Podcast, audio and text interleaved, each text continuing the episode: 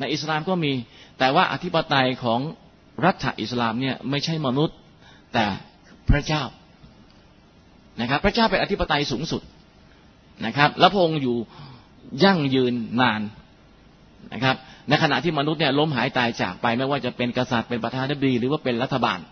แต่พระเจ้าอยู่นิรันดรอธิปไตยของพระเจ้าจึงนิรันดรถาวรอันที่สองต้องมีรัฐธรรมนูญนะครับ ทุกประเทศต้องมีรัฐธรรมนูญ นะครับ อย่างประเทศไทยเราเนี่ยมีไม่รู้กี่สิบฉบับแล้วนะครับ เปลี่ยนกันเหมือนกางเกงเปลี่ยนกางเกงใน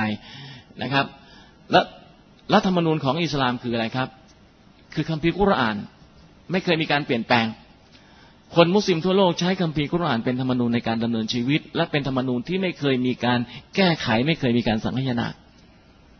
นะครับ ดินแดนนะครับ เป็นรัฐต้องมีดินแดน คนมุสลิมก็มีดินแดน ประเทศมุสลิมก็มีดินแดนของตัวเอง นะครับ ต้องมีประชาชนครับ ใครที่นับถือสายสลามคนผู้นั้นก็เป็นมุสลิม ไม่ว่าจะผิวสีขาวแดงดำไม่ว่าจะเชื้อชาติเผ่าพันธุ์ใด ๆ ก็แล้วแต่ เมื่อทุกคนศรัทธาในพระเจ้าเหมือนกันแล้วเนี่ยนะครับ ทุกคนก็มีสารภาพเหมือนกันภายใต้คัมภีร์กุรานเพราะนั้นเวลาคนเราเวลามุสลิมนะครับ จากตะวันออกสุดคืออินโดนีเซีย ยันโมร็อกโกนะครับ ช่วงเนี้ยจากอินโดนีเซียตะวันออกสุดถึงโมร็อกโกตะวันตกสุดเนี่ยนะครับ คนมุสลิมต่างเผ่าต่างพันธุ์ต่างสีผิว ถ้าเป็นมุสลิมนะครับ เวลาเขาเจอกันเขาทักทายกันด้วยคำว่าالسلام عليكمเขารู้แล้วว่านี่เป็นมุสลิมนั้นในอดีตนะครับ แผ่นดินอิสลามมันกว้างใหญ่ไพศาลเราไม่มีพรมแดนพาสปอร์ตการเดินทางของคนอินโดนีเซียไปค้าขายที่โมร็อกโกก็คือคำว่าالسلام عليكم และคำว่าالسلام عليكمไม่ได้เพิ่งเกิดในสมัยพวกอาหรับ เมื่อพันสี่ร้อยปีในสมัยนบีนะครับ อย่าเข้าใจอย่างนั้นคำว่าالسلام عليكمเป็นคำทักทายสากล เป็นคำอวยพรของพระผู้เป็นเจ้านะครับ มันมีที่มาตั้งนานแล้วตั้งแต่พระเจ้าเริ่มสร้างอาดัมขึ้นมาหลังสร้างอาดัมเสร็จแล้วเนี่ยพระเจ้าบอกอาดัมไปดูซิว่าทูตสวรรค์มาลายกาเนี่ยเขาทักทายกันอย่างไร อาดัมไปฟังมาก็ได้ยินมาลายกาทักทายกันด้วยคำว่าالسلام عليكمแปลว่าขอความสันติจงมีแด่ท่าน แล้วพระเจ้าก็ได้สั่งอาดัมต่อไปนี้ให้สอนลูกหลานของพวกท่านเนี่ยทักทายกันด้วยคำว่าالسلام عليكمนะเพราะนั้นอาดัมก็สอนลูกหลานตลอดมาตลอด เพราะนั้นเราถ้าเราศึกษาศาสนาเปรียบเทียบเราจะพบว่า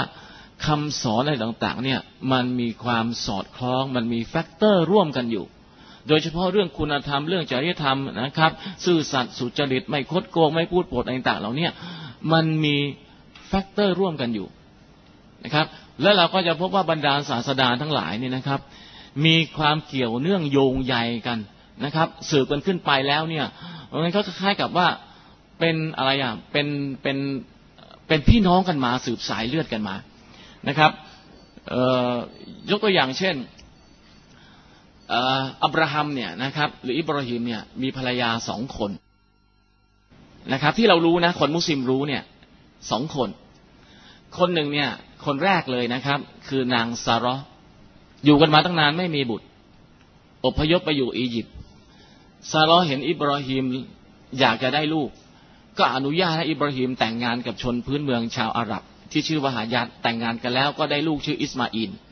แล้วก็ท่านกับอิสมาอินเนี่ยก็ไปสร้างกาบาขึ้นนะครับ สร้างกาบาเสร็จแล้ว อิบราฮิมกลับไปหาซาราห์ภรรยาคนแรก มีลูกชื่อ อิสฮักหรืออิสอักอิสฮักมีลูกชื่อยากูบหรือว่ายาโกบยาโกบมีลูกอีกสิบสองคนคนหนึ่งชื่อโยเซฟหรือยูซุฟนะครับ แล้วหลังจากนั้นก็มี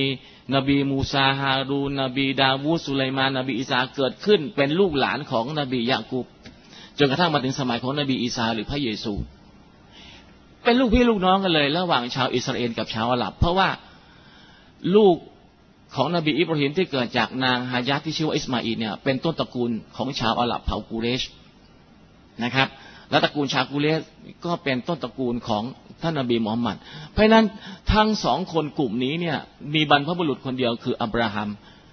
ที่มุสลิมเรารู้เนี่ย นบีอิบราฮิมมีภรรยาสองคน แต่จริง ๆ ในคัมภีร์ไบเบิลถ้าเราไปเปิดดู นบีอิบราฮิมยังมีภรรยาอีกคนหนึ่งชื่อนางเคทูรานางเคทูราเนี่ยนะครับ มีลูกชื่อมัดยันกับอิบราฮิมแล้วก็นมัดยันเนี่ยนะครับ ได้แพร่ลูกออกหลานเป็นชนเผ่ามัดยัน ซึ่งเป็นชนเผ่าที่นบีมูซาได้อพยพมาอยู่อาศัย แล้วมาพบกับนบีชูอิบและจากชนเผ่ามัดยันเนี่ยนะครับ ที่เป็นต้นตระกูลของเจ้าชายสิทธัตถะเจ้าชายสิทธัตถะไม่ใช่คนเอเชียนะครับท่านเป็นคนทางด้าน ตะวันออกกลางด้านนู้นจมูกท่านโด่งนี่คือหลักฐานการค้นคว้าทางด้านประวัติศาสตร์ของนักประวัติศาสตร์ชาวตะวันตกทั้งนั้น ศาสดาทั้งหลายเนี่ยก็จะมีที่มาคล้ายๆ กันมีคำสอนคล้าย ๆ กัน อันนี้เป็นความรู้นะครับ ที่ต้องการให้เราได้ทราบว่า เรื่องของศาสนาเนี่ยมันมีความโยงใยเกี่ยวเนื่องกันขึ้นไป ถึงบรรพบุรุษของเรา และมีความเกี่ยวข้องกับชีวิตของเรา ที่เราต้องเรียนรู้ดังนั้น การปกครองเนี่ยนะครับก็จึงเป็นเรื่องที่มีความสำคัญ เมื่อมีกฎหมายศาสนาเมื่อก่อนเป็นกฎหมายแล้วนะครับ ก็ต้องมีผู้รักษากฎหมาย สมัยก่อนเนี่ยนะครับ ไม่มีรัฐศาสนาก็ใช้วิธีการพร่ำสอนตักเตือนซึ่งกันและกัน แต่พอไม่มีบทลงโทษคนก็ละเมิดอยู่ตลอดเวลา เพราะฉะนั้นพอมาถึงสมัยท่านนบีมูฮัมมัดนะครับ ท่านก็ได้สร้างรัฐอิสลามขึ้นมาในเมืองมาดีนะแล้วใช้คัมภีร์กุรอานเป็นธรรมนูญในการปกครอง หากว่าใครละเมิดฝ่าฝืน ก็มีบทลงโทษ และในคัมภีร์กุรานก็มีการกำหนดบทลงโทษเอาไว้นะครับสำคัญสำคัญอย่างเช่น ถ้าไปฆ่าเขาก็ต้องตายตกไปตามกัน ถ้าขโมยก็ตัดมือนะครับ กฎหมายจึงเป็นมาตรการในการควบคุมมนุษย์ทางด้านภายนอก แต่ว่าบางครั้งกฎหมายเนี่ยนะครับ เอามนุษย์ไม่อยู่ กฎหมายไปไม่ถึงมนุษย์ทำผิด เพราะฉะนั้นศาสนาก็เลยต้องให้มนุษย์เนี่ยได้ปฏิบัติศาสนกิจเพื่อให้เกิดความสำนึกว่า ยังมีคนเฝ้ามอง ยังมีคนขอที่จะลงโทษไอ้จอมบงการคือวิญญาณในร่างกายของมนุษย์อยู่ เพื่อเตือนมนุษย์ให้มีจิตสำนึกเรื่องนี้เอาไว้ เพราะนั้นการปฏิบัติศาสนาก็เลยจึงต้องเป็นสิ่งจำเป็นนะครับ ทีนี้ทั้งหลายทั้งปวงเนี่ยนะครับคำสอนเกี่ยวกับเรื่องหลักศรัทธาเรื่องหลักปฏิบัติเรื่องจริยธรรมเรื่องครอบครัวเรื่องสติการปกครองเนี่ยก็มันอยู่ภายใต้คัมภีร์กุรอาน และคำสอนของศาสดามุฮัมมัดนะครับ คัมภีร์กุรานได้ถูกประทานให้กับศาสดามุฮัมมัด เป็นหลักธรรมนูญกว้างๆและศาสดามุฮัมมัดเนี่ยเป็นผู้ที่ได้รับอภิสิทธิ์ในการจะมาอธิบายหรือตีความนะครับคัมภีร์กุรอานในคำสอนของศาสดาเนี่ยเมื่อรวมกันแล้วเนี่ยนะครับเขาเรียกว่าชาริอะซึ่งเป็นกฎหมายอิสลาม ดังนั้นเนี่ยชาริอะเนี่ยนะครับจึงเป็นวิถีการดำเนินชีวิตเป็นสิ่งที่บอกว่าอะไรอนุมัติอะไรเป็นสิ่งที่ต้องห้าม นะครับ อะไรที่เป็นบาปบุญคุณโทษอะไรที่แนะนำให้ปฏิบัติทำแล้วได้บุญไม่ทำไม่บาป จะเป็นตัวกำหนดเอาไว้หมดนะครับ เพราะนั้นชาริอะเนี่ยจึงเป็นสิ่งที่มุสลิมต้องถือปฏิบัติชริอะแปลว่าอะไรครับชริอะแปลว่าทางกว้างๆที่มุ่งไปสู่แหล่งน้ำนะครับ ทางกว้างๆที่มุ่งไปสู่แหล่งน้ำนะครับ น้ำซึ่งเป็นสิ่งสำคัญสำหรับชีวิตเรา นะครับ เพราะนั้นการมีศาสนาก็หมายความว่ามนุษย์จะต้องเดินบนทางชาริอะและจุดหมายปลายทางชาริอะเนี่ยมันไม่ใช่น้ำบนโลกนี้ แต่มันคือความรอดพ้นหรือชีวิตความบรมสุขในโลกหน้านะครับนะครับคราวนี้เรามาดูวัตถุประสงค์ของชาริอะนะครับ วัตถุประสงค์ของชาริอะก็เหมือนกับกฎหมายทั่วไปแหละครับ ก็คือว่าเพื่อรักษาชีวิต ถึงได้กำหนดบทลงโทษเอาไว้ไงว่า ถ้าใครฆ่าคนก็ต้องตายตกไปตามกันนะครับ เพื่อรักษาสติปัญญานะครับ ก็ห้ามเรื่องของการกินเหล้านะครับ เรื่องการเล่นการพนันนะครับ รักษาเกียรติยศนะครับ จึงห้ามการนินทาการใส่ได้ป้ายสี รักษาทรัพย์สินนะครับ ก็ห้ามโกงตาช่างนะครับห้ามกินดอกเบี้ยนะครับ เป็นตัวอย่างรักษาศาสนานะครับ ศาสนา จึงต้องมีการปฏิบัติอยู่ตลอดเวลา เพื่อรักษาศาสนาเอาไว้ เพราะถ้าไม่มีการละหมาดไม่มีการถือศีลอดนะครับ ไม่มีการทำบุญทำทานจ่ายสกาดเออเราศาสนาจะอยู่ตรงไหน เพราะนั้นชาริอะก็เลยกำหนดว่า ถ้าเป็นมุสลิมแล้ว คุณต้องปฏิบัติตามชาริอะด้วยการรักษาศาสนาไว้โดยการละหมาด ถือบวชยาสังกาดเอาไปทำฮัจเป็นอย่างน้อย แล้วก็ปฏิบัติอย่างอื่นไปด้วยนะครับ เพื่อรักษาเชื้อสายไม่ให้สับสนกันเพราะฉะนั้นจึงให้มีการแต่งงาน นะครับ มนุษย์นี่ไม่ใช่สัตว์นะครับ พอถึงฤดูผสมพันธุ์ก็มาสมสู่อยู่ด้วยกันโดยไม่ต้องมีพิธีการแต่งงาน นั้นถ้าเป็นมนุษย์แล้วนะครับ จะเริ่มต้นครอบครัวจะอยู่ด้วยกัน ก็ต้องมีพิธีการแต่งงาน ทั้งนี้เพื่อให้มนุษย์เนี่ยได้แตกต่างไปจากสัตว์ไม่เพียงแต่แตกต่างเท่านั้นนะครับยังยกฐานะให้มนุษย์สูงส่งกว่าสัตว์ด้วยนะครับ ในอิสลามเนี่ยท่านนบีสอนว่า ใครก็แล้วแต่ที่ได้เข้าสู่ประตูวิวาได้แต่งงานนะครับ ก็หมายความว่าเขาได้ทำให้ศาสนาของเขาเนี่ยสมบูรณ์ไปแล้วครึ่งหนึ่ง ส่วนที่เหลืออีกครึ่งหนึ่งเนี่ยก็ไปทำให้สมบูรณ์ด้วยการปฏิบัติตามคำสอนที่พระเจ้าได้กำหนดให้มานะครับโอเค เราดูหลักศรัทธานะครับ ก็ขอให้เราได้รู้กันนิดหนึ่งว่าศาสนิกทุกคนเนี่ย หรือคนทุกคนไม่จำเป็นต้องเป็นศาสนิกนะครับ ก็ต้องมีความเชื่อเป็นพื้นฐาน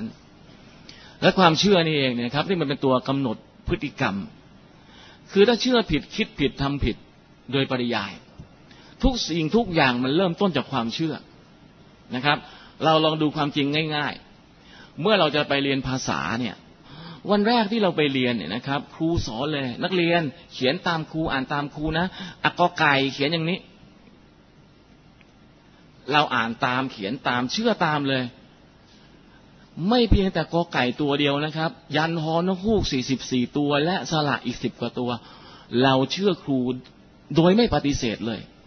เราไม่เคยถามครูเลยว่าครูข้าครูขาครูครับทำไมกอไก่ต้องเขียนอย่างนี้เขียนอย่างอื่นไม่ได้เหรอเขียนเป็นสี่เหลี่ยมเขียนกลมๆไม่ได้เหรอเราไม่เคยถามเลย แม้กระทั่งในปัจจุบันนี้ เราเชื่อครูสนิทเลย แต่เชื่อแล้วเนี่ย เราผสมคำได้ เราแต่งประโยคได้ เราเขียนได้เราพูดได้มันมีประโยชน์ เห็นไหมฮะเราเชื่อสนิทเลย มันเป็นความเชื่อที่ครูเนี่ยยัดเยียดให้กับเรา แล้วเราต้องเชื่อ เป็นแบบความเชื่อแบบมืดบอด แต่เชื่อแล้วมีประโยชน์ แต่ความเชื่อในศาสนาไม่ได้เป็นอย่างนั้น ความเชื่อในศาสนาเนี่ยมันพิสูจน์ได้นะครับเหมือนกับหนึ่งบวกหนึ่งเท่ากับสองสองบวกสองเท่ากับสี่เหมือนกับความเชื่อในวิชาเลขาคณิตในทางทฤษฎีนะครับ ทฤษฎีบทก็บอกว่า ทฤษฎีบทหนึ่งบอกว่า ในทุกๆสามเหลี่ยม มุมทุกมุมรวมกันเข้าเนี่ย เท่ากับร้อยแปดสิบองศาสตพเราพิสูจน์ แล้วมันก็เป็นจริง คุณจะเขียนสามเหลี่ยมยังไงก็แล้ว แต่มุมสามมุมในสามเหลี่ยมเท่ากับร้อยแปดสิบองศา จนเราเกิดความเชื่อมั่น เราเรียนรู้ทฤษฎีบทเหล่านี้ หลาย ๆ ทฤษฎีจนกระทั่ง เราเอาทฤษฎีบทเหล่านี้เนี่ย ไปประยุกต์ใช้ในวิชาตรีโกณในวิชา สถาปัตยกรรม ในวิชาวิศวกรรม ในวิชาดาราศาสตร์ จนเราสามารถจะสร้างตึกอาคารใหญ่ ๆ ได้ เพราะความเชื่อในทฤษฎีบทพื้นฐานที่ได้รับการพิสูจน์มาแล้วว่าเป็นความจริงนะเพราะฉะนั้นเรื่องของหลักศรัทธาเนี่ยจำเป็นจะต้องมาก่อนอื่น และจะต้องเป็นความศรัทธาที่ถูกต้องด้วย เพราะนั้นศาสนาที่ได้กำหนดว่า คุณต้องศรัทธาในพระเจ้าองค์เดียวก่อนนะ ว่าโลกนี้จักรวาลนนี้ทุกสิ่งทุกอย่างรวมทั้งตัวเรา มีพระเจ้าองค์เดียวเท่านั้นที่ทรงสร้าง ผู้ทรงกำหนดกฎระเบียบ ผู้นำทางผู้ประทานปัจจัยอย่างชีพคัมภีร์กุรอานจะพูดถึงรายละเอียดของพระเจ้าเอาไว้ทียิบเลย เพราะเกรงว่ามนุษย์จะเคารพพระเจ้าผิดองค์ ถ้าหากว่าคุณสงสัยคุณสมบัติของพระเจ้า พิสูจน์ได้ ด้วยสติปัญญาด้วยสายตาคุณ ยกตัวอย่างคัมภีร์กุรอานบอกว่า พระเจ้าที่เรียกว่าอัลลอฮ์เนี่ย เป็นผู้ประทานปัจจัยยังชีพนะ และคำว่าผู้ประทานปัจจัยยังชีพเนี่ย เป็นพระนามหนึ่งของพระองค์ ถ้าคุณไม่เชื่อเรื่องการเป็นผู้ประทานปัจจัยยังชีพของอัลลอฮ์แล้ว จะพิสูจน์ให้ดู ยกตัวอย่างง่าย ๆ มีผู้หญิงคนไหนหรือใครเห็นผู้หญิงคนไหน มีน้ำนมในเต้านมโดยไม่ต้องตั้งครรภ์ จนกว่าผู้หญิงจะตั้งครรภ์เท่านั้นนะฮะถึงจะมีน้ำนม นั่นแสดงว่ามนุษย์ทำน้ำนม เลี้ยงทารกตัวเองไม่ได้เซเว่นอีเลเว่นซูเปอร์มาร์เก็ตไม่มีขายนะครับ น้ำนมมารดาใช้เลี้ยงทารก ต้องรอ รอผู้หญิงตั้งครรภ์ก่อน การที่ผู้หญิงตั้งครรภ์หมายความว่าอะไรครับ พระเจ้าได้ให้ชีวิตมาปฏิสนธิในครรภ์ของผู้หญิงคนนั้น เมื่อพระเจ้าให้ชีวิตมาปฏิสนธินั่นหมายความว่าพระเจ้าต้องรับผิดชอบดังนั้นพระเจ้าก็เตรียมน้ำนมเอาไว้ให้เลย แล้วพอคลอดออกมาเนี่ยนะครับ น้ำนมเนี่ยกับไม่ใช่สิ่งแรกที่ทารกต้องการ ทารกยังต้องการอากาศก่อนหายใจคลอดออกมานะครับ ถ้าไม่ร้องโอแวหมอตีก้นนะเพื่อให้ปอดทำงานสูดอากาศเข้าไป แล้วอากาศที่พระเจ้าให้มาเนี่ย ผสมมาอย่างดีนะ ถ้าพระเจ้าให้ออกซิเจนร้อยเปอร์เซ็นเนี่ยเราอยู่ไม่ได้นะครับ เพราะออกซิเจนเป็นก๊าซติดไฟใครจุดไฟขึ้นมาไม่หมด แต่พระเจ้าผสมเลย นะครับ ออกซิเจนเท่านี้คาร์บอนไดก๊าซมีเทนก็ผสมกันเอาไว้เสร็จเรียบร้อย แล้วก็ให้เราได้หายใจก่อนที่เราจะกินน้ำนม แล้วขอโทษทีนะครับ สิ้นเดือน เราไม่เคยได้รับบินค่าอากาศหายใจ มีแต่บินค่าน้ำค่าโทรศัพท์ ค่าไฟค่าขยะค่า UBC สารพัดแต่อากาศที่เราหายใจเนี่ย พระเจ้าให้มาฟรีๆ โดยที่ไม่ส่งบินมาเก็บสตังค์แต่พอเราเข้าห้อง ICU นะครับปังงาบปังงาบจะตายเนี่ย พอเช็คเอาท์ออกมาจะเช็คเอาท์ออกจากโรงพยาบาลเขาคิดนะทราบไหมฮะว่าออกซิเจนถังในโรงพยาบาลเพื่อช่วยชีวิตเราเนี่ยมันเท่าไหร่ ถ้าใครไม่รู้ก็ไปเข้าไอซียูดูนะว่าจะรู้เลยว่าออกซิเจนเนี่ยมันมีค่ามันมีราคา แต่ว่าพระเจ้าให้เราเมื่อฟรีๆเราทุกคนนี่ต้องการเกลือ เพื่อสารไฮโอดีนแคลเซียมแร่ธาตุอะไรบางสิ่งบางอย่างที่จำเป็นสำหรับชีวิตเรา ดังนั้นทุกคนต้องกินเกลือ มากน้อยขึ้นอยู่กับความเค็มของแต่ละคนเพราะแต่ละคนเค็มไม่เท่ากัน แต่ว่าทุกคนต้องกินเกลือ แล้วพระเจ้าก็ประทานเกลือให้ในท้องทะเลจนกระทั่งปัจจุบันนี้โลกไม่รู้กี่พันล้านปีมนุษย์ก็หกพันล้านคน แต่เกลือยังไม่หมดอะนี่เป็นหลักฐานพิสูจน์อะ ใครจะมาอ้างอะว่าพระเจ้าเขาแต่ตัวเองเป็นผู้ทรงสร้างสิ่งเหล่านี้ ไม่มีมีพระเจ้าองค์เดียวล้อสักต้องเชื่อกันตรงนี้ก่อน เพราะเมื่อเราเชื่อตรงนี้แล้วครับ เราก็จะเกิดความมั่นใจว่าเฮ้ย ในฐานะที่เป็นมนุษย์เนี่ยหนึ่งสมองสองมือมีความรู้ ไม่มีอันอดตาย นกไม่ได้เรียนหนังสือ บินออกไปจากรัง ยังได้เหยื่อยังได้หนอนยังได้มแมลงเต็มท้องแล้วเอาคาบกลับมาหาลูก ถ้าเรามีศรัทธา เรามีหนึ่งสมองมีสองมือ มีปัญญาไม่อดตาย ถ้าเชื่ออย่างนี้พับเนี่ย ทุกคนก็นิ่งสงบ แต่ถ้าไม่เชื่อนะทุรนทุรายเราจะมีกินแล้วเปล่าพรุ่งนี้ คิดไปไกลแล้ว คิดไปไกลก่อนแล้วนะครับ พอคิดไปไกลเนี่ยเรื่องมันยังไม่เกิดจินตนาการเอาเอง สร้างปัญหาสร้างทุกข์ให้มันลุมเล้าในตัวเอง มันก็กวนกวายดิถ้าหากว่าเชื่อมั่นวางใจในพระผู้เป็นเจ้า มันสงบ ด้วยความศรัทธานี่เองนะครับ จึงทำให้เกิดความสงบ เพราะมันมีหลักฐานพิสูจน์อยู่ ดังนั้นคุณสมบัติของพระเจ้าไม่ได้มีแค่เพียงประการสองประการ มันมีถึงเก้าสิบเก้าประการ และเก้าสิบเก้าประการเนี่ยก็รวมอยู่ในพระเจ้าองค์เดียวไม่แยกจากกันนะครับ